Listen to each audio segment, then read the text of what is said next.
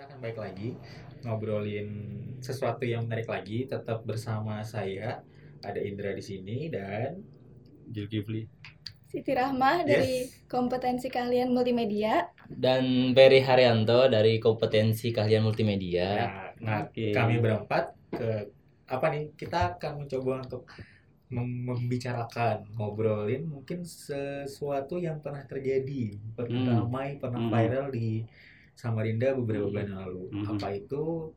Eh, kita akan ngomongin dari segi anak-anak yang berada di kompetensi multimedia. Mm-mm. Oke.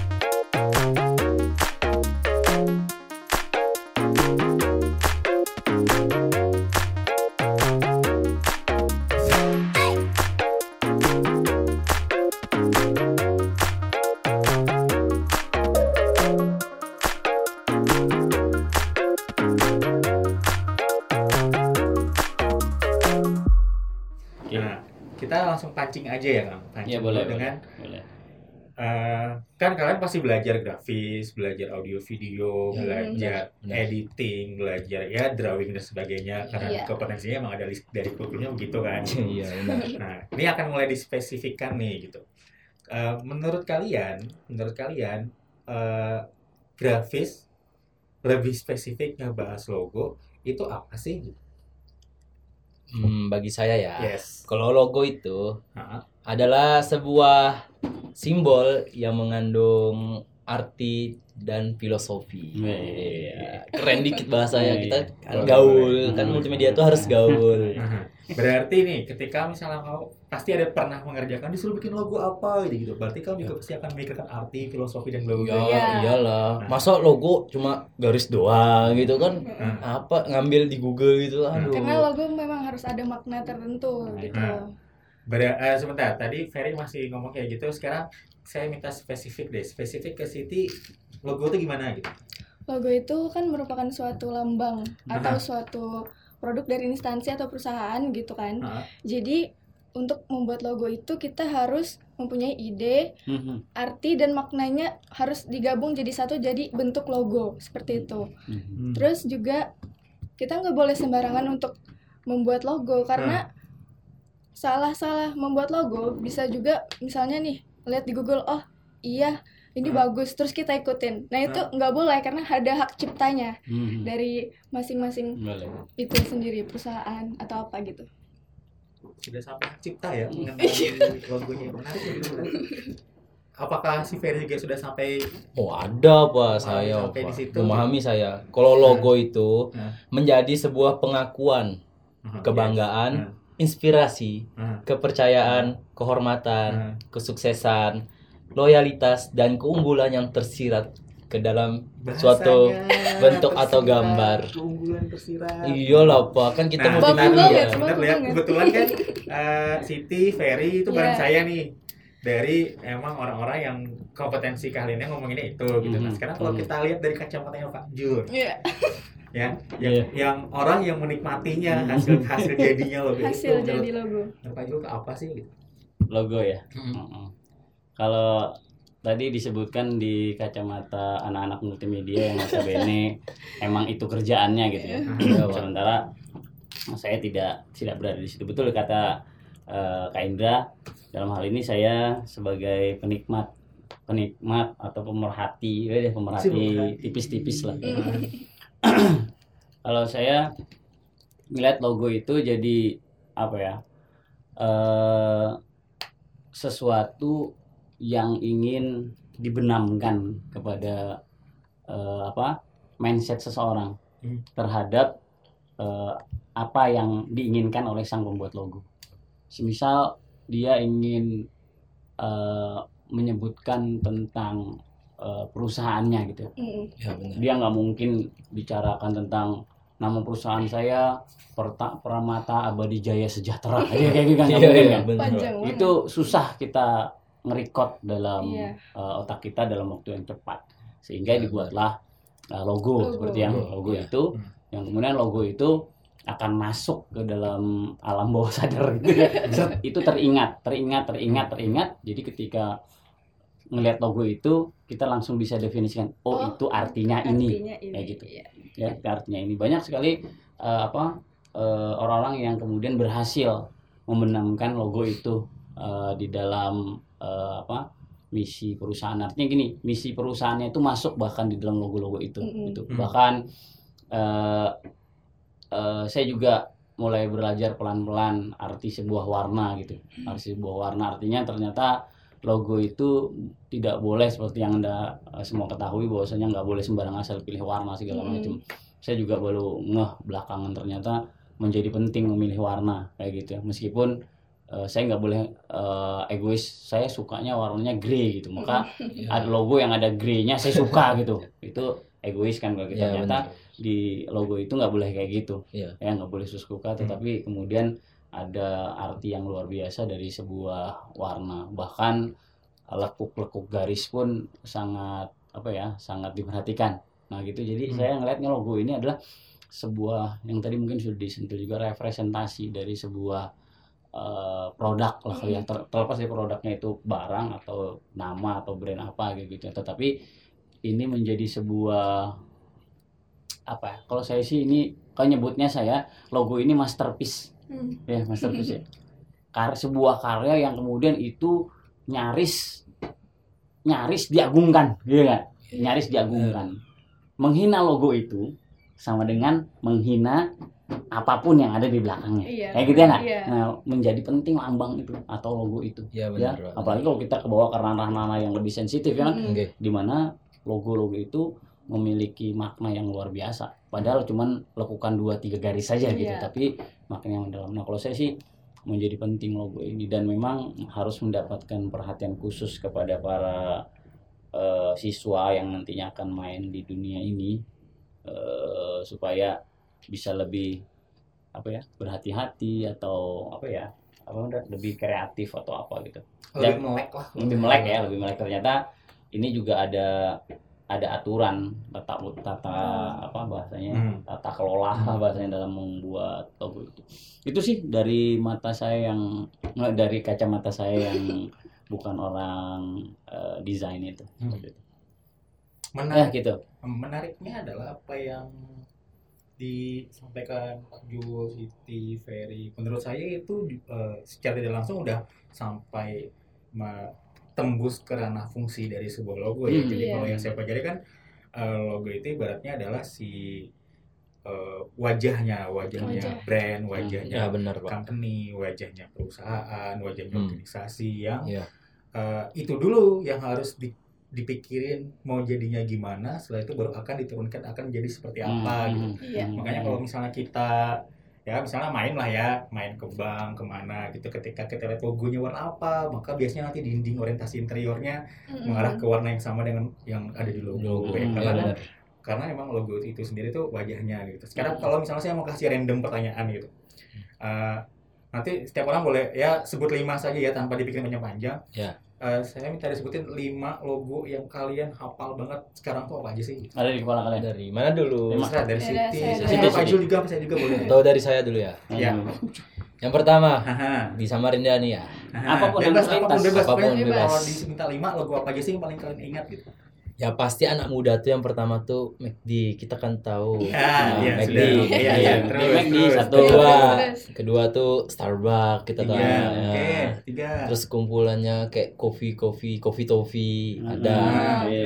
terus. Empat tuh ya kayak KFC gitu kan Hmm. ada. Terus yang kelima yang baru nih Pentis Pizza ada. Oke, berarti dia orientasinya tuh semuanya makanan ya. Iya, And beverage gitu. Oke, oke. Kalau Siti Kalau saya sih ada nyebut lain kan Nggak ada.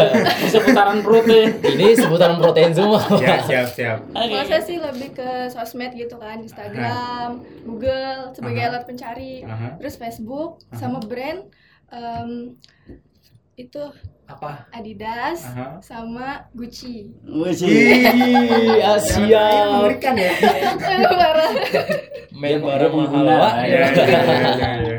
itu mencerminkan apa yang digunakan Yes. gitu sih ya Kalau itu Finder dulu Saya dulu. saya kalau diminta lima secara random maka saya bisa sebut Google, kemudian eh, Instagram, WhatsApp, Setelah itu saya adalah orang yang sedang mempelajari banget tadi si Ferry bilang Starbucks. Terakhirnya tadi empat kan? Ya. Empat. Terakhirnya, udah eh, terakhir. Map Club, Map club. MAP. Mm-mm. Oh iya, Pak. Mm-mm. di seputaran voucher itu Enggak, enggak voucher, itu mah saya retail, kalau retail Iya. industri. saya kalau dapat map tuh suka banget itu artinya voucher Iya iya iya. Voucher. Oke lanjut Oh, maju dulu. Maju lah, Pak. maju, maju. Maju. iya tolong dihitung ya Iya. saya kelewatan Siap. Siap. Eh, yang pertama yang kita eh, hadapi setiap hari logo yang apel tergigit ini Oh. Iya, Benar baik. sekali. bukan ini ya. karena memang kebetulan kebetulan saja ini kebetulan itu kemudian yang digunakan setiap hari eh, WhatsApp Mm. Hmm. Google seperti itu itu Ya. tidak lepas dari itu kemudian eh, dari bank saya yang di kepala saya itu bank Kaltim lokal sekali. bank Kaltim. Hmm, saya Ya. kemudian Nike baik, baik, baik, Nah, Udah lima ya, saya mau nyebutin lagi. Udah, udah, udah, habis, habis. Nah, Oh. tapi saya ini deh kepancing sama yang disebut sama Pak Jul soal Nike deh. Kemarin baru baca buku. Selama ini saya berorientasi bahwa Nike itu adalah salah satu produsen sepatu yang dia tandemnya selalu bertahun dengan si Adidas yang disebut sama Iya. si Siti Iya, kan. bener, Iya. Pak. Tapi ternyata dari buku yang saya baca kemarin, Nike udah next satu langkah tuh dibandingkan si pesaingnya. Iya, Hmm. Karena benar. ternyata si Nike udah pindah menjadi bisnis platform. Jadi bukan Oh, bisnis iya. sepatu. Platform itu apa itu nanti aja lah Hmm, dibahasnya. iya. Ya, itu banyak, Pak. Banyak banget. Yang kita gunakan sekarang juga ada. Ya, sudah lah, sudah lah, sudah lah. Nah,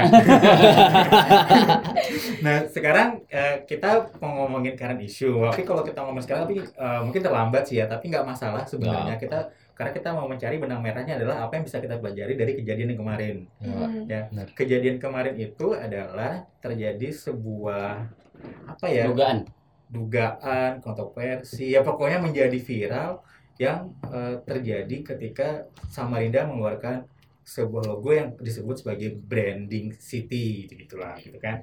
Kemudian muncul ya kalian tahu sendiri lah perkembangan itu Ya. gimana dibahas Iya. di media-media lokal sampai Astaga. naik ah, nggak tahu ada muncul di media nasional atau tidak tapi di sosial media eh, bahkan sampai ke akun yang dikatakan sama persis itu juga ikut merespon itu nah, gitu. Iya, udah. Nah, dari kejadian itu yang ya kita semua tahu kejadiannya ya Hmm. dari kejadian itu menurut kalian eh, gimana tapi tahu ceritanya kan tahu ceritanya kan Tahu. Tahu, Wah. Nah, menurut Iya. kalian gimana terserah bebas siapa dulu dulu kamu? ya? Kalau dari saya sih kan itu sebuah logo ya untuk Mhm. Samarinda, Mhm. terutama untuk Samarinda. Sayang sekali kalau misalnya logo untuk Samarinda, untuk kota sebuah kota Mhm. yang harusnya ada sebuah Apa? Itu sebuah karya ha. karya Mhm. luar dari biasa dari ya anak, anak negeri ini gitu sayang sekali kalau misalnya harus menjiplak atau mengcopy karya orang lain Hmm. apalagi padahal banyak tuh anak-anak Indonesia anak-anak di Samarinda Hmm, terutama Samarinda ya. banyak sekali yang bisa menciptakan logo-logo yang lebih daripada itu yang lebih bisa menyampaikan bagaimana sih kondisi kota Samarinda itu bagaimana Mhm. kalau misalnya orang melihat itu oh ini nih logo Samarinda kayak gitu Mhm. Nah, kita kan juga jadi bangga sebagai anak Samarinda bisa menciptakan sebuah logo yang dipakai oleh pemerintah terutama dilihat banyak orang, Hmm. diketahui sama banyak orang Hmm. seperti itu. Yang salahnya sih pemerintah seharusnya lebih mengedepankan anak-anak atau pencipta-pencipta sebuah karya gitu yang Hmm. ada di dalam negeri atau di dalam kotanya sendiri seperti itu. Mhm. Dan juga seharusnya kita sebagai penikmat bisa mencip menikmati dengan baik gitu loh Mhm. karya-karya kita. Oke. Sip. Kalau Ferry gimana Ferry pendapatnya Ferry? Hmm, Pendapat saya begini, Pak. Ah, ah. Kita bayar mahal-mahal logo. Oh, dia langsung ke nominalnya ya. Kita langsung Terus. nominal aja, Pak. Nah. Ini pembahasan. emang tahu ya berapa nilainya Ya oh tahu. iya skip kita skip itu ya, Oh, Mas. iya. Kita skip, Pak. Buat apa kita mahal-mahal kalau nyatanya kita menjiplak logo orang? Aha. Biar apa pun sedikit pun apa eh, desainnya logo kayak bridge-nya kan Ah. jembatannya tuh ketahuan banget tuh sama yang di Instagram tuh yang si Bo, Buah. oh, Bu. ya itulah Bos. si itu dia tuh ketahuan kalau bridge-nya diambil sama dengan Samarinda kita nggak tahu siapa yang mention itu pertama Mm-mm. Eh, mungkin seorang desainer dari Samarinda kah yang mengetahui IG-nya dulu Polo baru ada Hmm. keluar logo gitu kita nggak tahu mungkin seperti itu dan anehnya lagi kenapa pemerintah bayar ke orang yang menurut saya ya dia memang pembuat logo memang cuma kayak orang ini kayak merendahkan betul orang Samarinda tuh kayak nggak ngerti gitu logo I see. tentang logo I see. Mm-mm. ngerti nggak Pak? maksudnya Paham, paham, paham. Oh, iya, iya. Nah, itu Kayak- mungkin mungkin ini mungkin- eh, itu terjadi pada saat mungkin kita menonton atau kita mendengar waktu klarif- klarifikasi iya kemarin kan. benar Ah, dikira orang orang Samarinda nih orang-orang yang bikin logo nih ah, saya scroll bawah-bawah lihat inspirasi logo. Oh ini pas nih sama dengan daerahnya Samarinda Mm. M-nya ada nih kayak bridge ini dari Instagram. Hmm. diambil terus di copy diedit dikit. Eh nggak taunya orang Samarinda dia yang dianggap remeh tahu soal kejadian itu. Maka dilah laporkan di sosmed apa pun segalanya gitu Jadi pak viral. jadi viral. Hmm. Dan Gitu ya? ya Iya. gitu Pak. Ada tambahan lagi dari Siti? Me- menarik sih karena yang terjadi emang kemarin cukup viral ya mungkin kalau secara nasional saya sendiri yang uh, belum ada menemukan artikel-artikel yang ngomongin nasional ya tapi uh, salah satu channel YouTube yang dia memang seorang desainer pun sempat ikut membahas itu dan followersnya gak cuma ada di sini ada di Ya, benar. ya Indonesia Raya si gitu lah Indonesia lah jadi ya emang ini menarik sih gitu untuk ya setidaknya kita mau coba cari nanti pelajaran apa sih yang bisa kita tangkap dari kejadian yang kemarin gitu kan. Nah, Ya. untuk melengkapi opini-opininya kita ya yang kita sedang berkumpul berempat di sini. iya pak Kebetulan kemarin saya sudah pernah melakukan sambungan telepon dengan izin merekam. Jadi saya eh, Mm. kontak waktu itu ada namanya saya manggilnya sih Kak ya karena kebetulan memang usianya tidak jauh itu ada Kak Ramadan Espanyata itu kit- eh, dia juga mengungkapkan pendapatnya dia soal kejadian yang kemarin. Eh, kita akan dengarkan dulu gimana sih pendapatnya dari si Kak Ramadan ini. Kalau secara garis besar sih eh, kita kan udah lihat kita kan udah lihat perkembangan apa eh, kisah logo ini ya gitu ya. Sebagian besar memang dari respon saya sih sebenarnya menyesalkan kenapa harus terjadi eh, peristiwa semacam ini begitu. Karena terus terang saja kan banyak pembuatan logo ini tuh kurang kurang melibatkan banyak pihak gitu. Apalagi kalau kita ngomongnya tentang Samarinda ya kan. Nah, jadi buat saya branding kota itu prosesnya yang dilakukan oleh eh, Pemkot ini banyak lubang gitu loh istilahnya. Banyak lubang, banyak banyak bolong. Bukan berarti itu salah enggak, cuman banyak bolong aja. Kalau banyak bolong itu artinya bolong-bolong itu harusnya diisi oleh eh, stakeholder yang lain yang yang mampu memberi wawasan baru bagaimana sebaiknya logo Samarinda itu dibuat gitu loh. Oke. Mm-mm.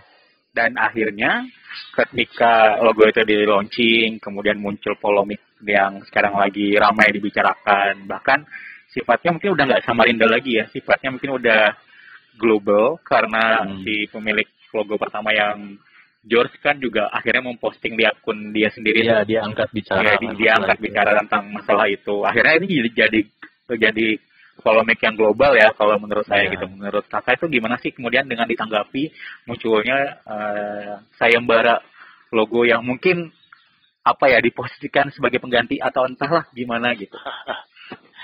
Kalau kalau ada lo kayak sayembara kemarin ya, saya Mhm. saya kira itu murni reaksi yang wajar dari eh, teman-teman penggiat desain grafis kayaknya. Mhm. Karena kan mungkin lebih pada perasaan kecewa kan. Eh, Mhm.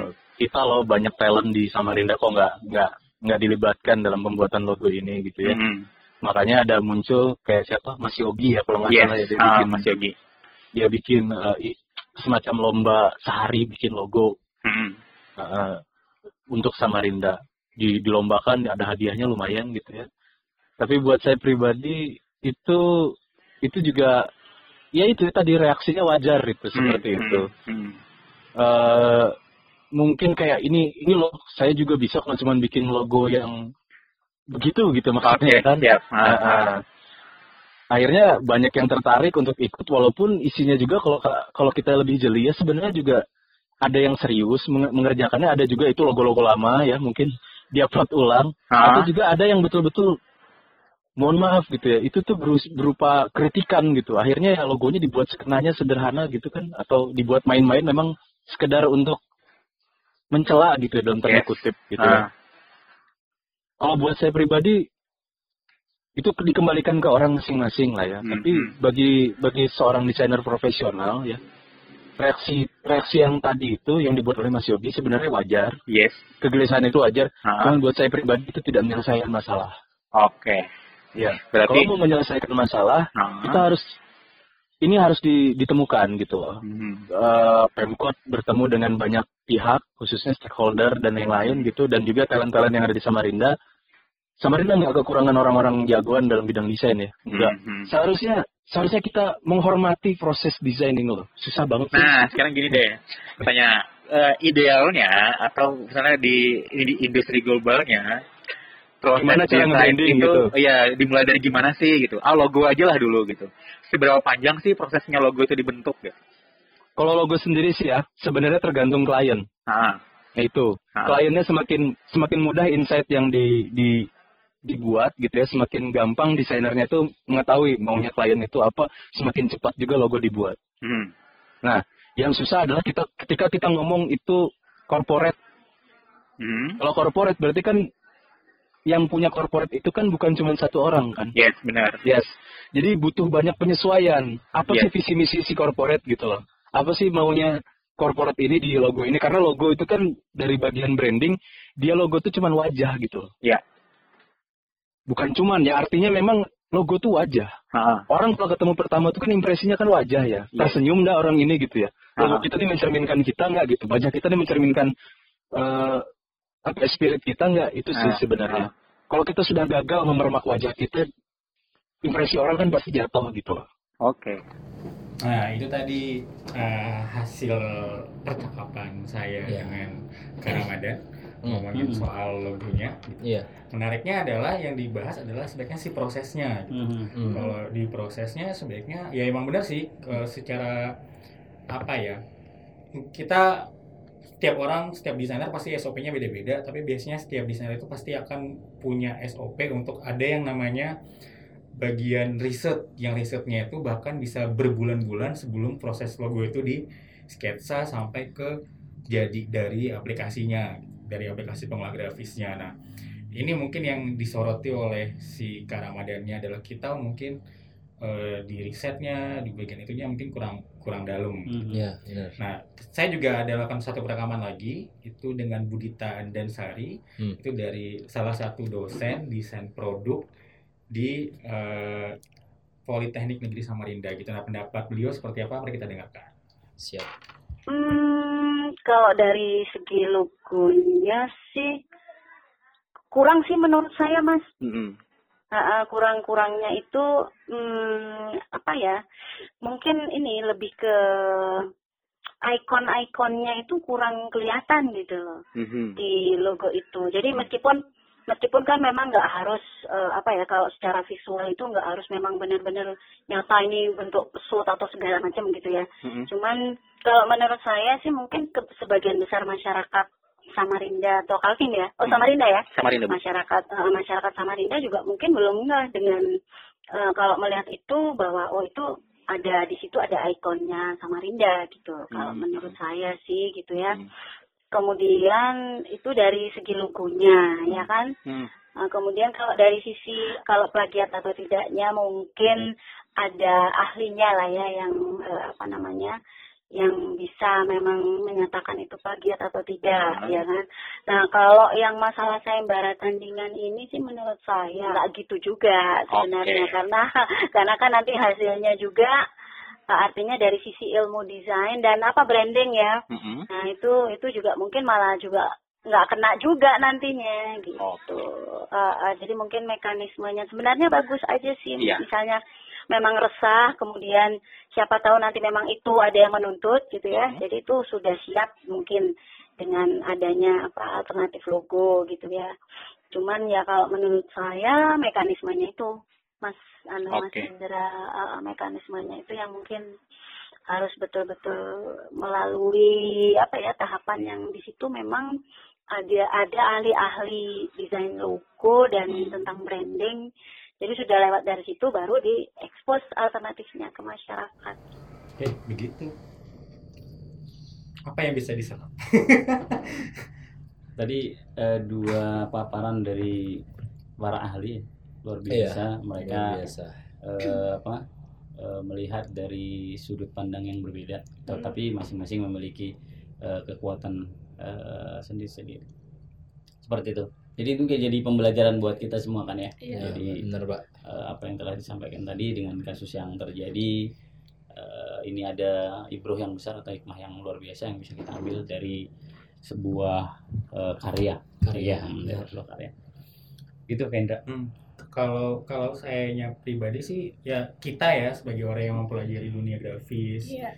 audio, visual dan yang lainnya itu berharapnya ya mau nggak mau kita harus jadi banyak-banyak melek apalagi eh, melek literasi digital apalagi berbasis grafis itu gitu. Ya, sehingga bisa jadi sehingga suatu semoga nih suatu saat kita misalnya ngerjain proyek gede gitu ngomongin visual untuk logo juga gitu jangan sampai kejadian ini terulang gitu jadi jangan sampai si Ferry, Siti, saya orang-orang yang ada di dalam dunia ini tuh suatu saat tit- mengula- jangan sampai mengulangi hal yang sama sih Ya bener. Pak. kalau saya sih di situ ya kan karena Iya. Prosesnya logo itu ya mau dibilang instan juga nggak bisa instan Mhm. karena kalau saya sendiri pun biasanya saya minta waktu ya sebulan paling cepet Ya paling cepat lah. karena saya harus riset dan yang lainnya ya jadi ya Iya. semoga kejadian ini kita juga nggak bisa memutuskan kak apakah itu tadi seperti yang dibilang Budita apakah tadi itu benar plagiat atau tidak karena juga kita sampai sekarang saya juga belum tahu akhirnya itu terputuskannya apa. Iya, Belum benar, ada masih masih masih menggambang tapi semoga dengan kejadian ini kita semua yang di sini teman-teman yang mendengarkan yang mau belajar desain Hmm. itu tidak mengulangi hal yang sama gitu Mm. untuk terlibat pada kejadian yang sama. Kalau dari saya berusaha untuk menghargai hasil karya sendiri, asli buatan kita sendiri, Mhm. bukan uh, terinspirasi dari orang lain dan menjiplak karya orang lain. Mhm. Iya, seperti itu. Karena Iya. kalau begitu berarti kita tidak ada karya, Kepercayaan diri. kepercayaan Iya. diri gitu. Oke, keren. Terus Kalau dari saya, kita bisa mengambil bahwa kita tuh punya punya ide sendiri, punya inspirasi sendiri kita. Kemungkinan kecil di dun- di orang-orang yang ada di grafis Aha. bisa menciptakan hal yang sama seperti Hmm. itu. Dalam satu kelas pun anak-anak mendesain berbeda-beda, yes nggak mungkin Hmm. ada yang sama. Jadi kalau misalnya sama persis atau itu pasti sudah ketahuan bahwa dia mengcopy atau menjiplak Hmm, iya. hasil karya orang lain. Dan itu sebuah apa ya? apa ya Kurang ya memang kurang percaya diri tadi. percaya Dia nggak percaya sama dirinya sendiri dan seperti tidak ada itu. kreativitas. Mhm. Bener. luar biasa. Hmm. Iya jadi kalau kita ngomongin logo ini eh, luas ya tergantung Iya. kita Luas, mau wah, mau, banyak. mau bicara dari sudut pandang mana gitu Mm-mm. jadi Kena semua. eh, tadi juga par- oleh para para ahlinya dikupas secara mendalam kaitan sama prosesnya saja tidak segampang seperti kita ngegambarin apa gitu ya. Ya. Untuk logo ini memang kudu, apa harus mendapatkan perhatian yang khusus ya, bukan seperti menggambar pada umumnya. Karena diulang disebutkan ini tuh eh, face-nya atau wajahnya dari Wajah. eh, kalau itu perusahaan ini wajahnya perusahaan, kalau ini produk ini wajahnya produk enak apa enggaknya tuh lihat dari logonya dulu Mm-mm. kadang gitu ya ya benar. baik mudah-mudahan ada pembelajaran yang luar biasa hari ini Eh, tapi Ya. tentu eh, kita harus menghargai eh, apa pun pendapat eh, orang di luar sana Iya. terutama pada yes, benar. kasus yang sedang terjadi Ya. kita tidak berada pada ranah membenarkan atau menyalahkan salah satu pihak. Ya, karena ya, Pak. masing-masing juga merasa eh, melakukan sesuai dengan prosedur. prosedur gitu ya, ya. benar Yang penting kita hanya memaknai apa yang terjadi, mengambil hikmahnya. Kalau ada yang baik kita ambil, kalau yang buruk kita tinggalin kayak gitu aja. Ya, Ya, benar. eh, mudah-mudahan ini bisa manfaat bagi yang mendengarkan obrolan kita hari ini. Oke, Indra? Siap. Yes. Eh, jadi sampai sini dulu obrolan kita. Iya. Semoga ada waktu dan kesempatan yang lainnya untuk ngobrolin hal lainnya. Sampai jumpa di obrolan-obrolan selanjutnya. Oke, sampai jumpa. Nah.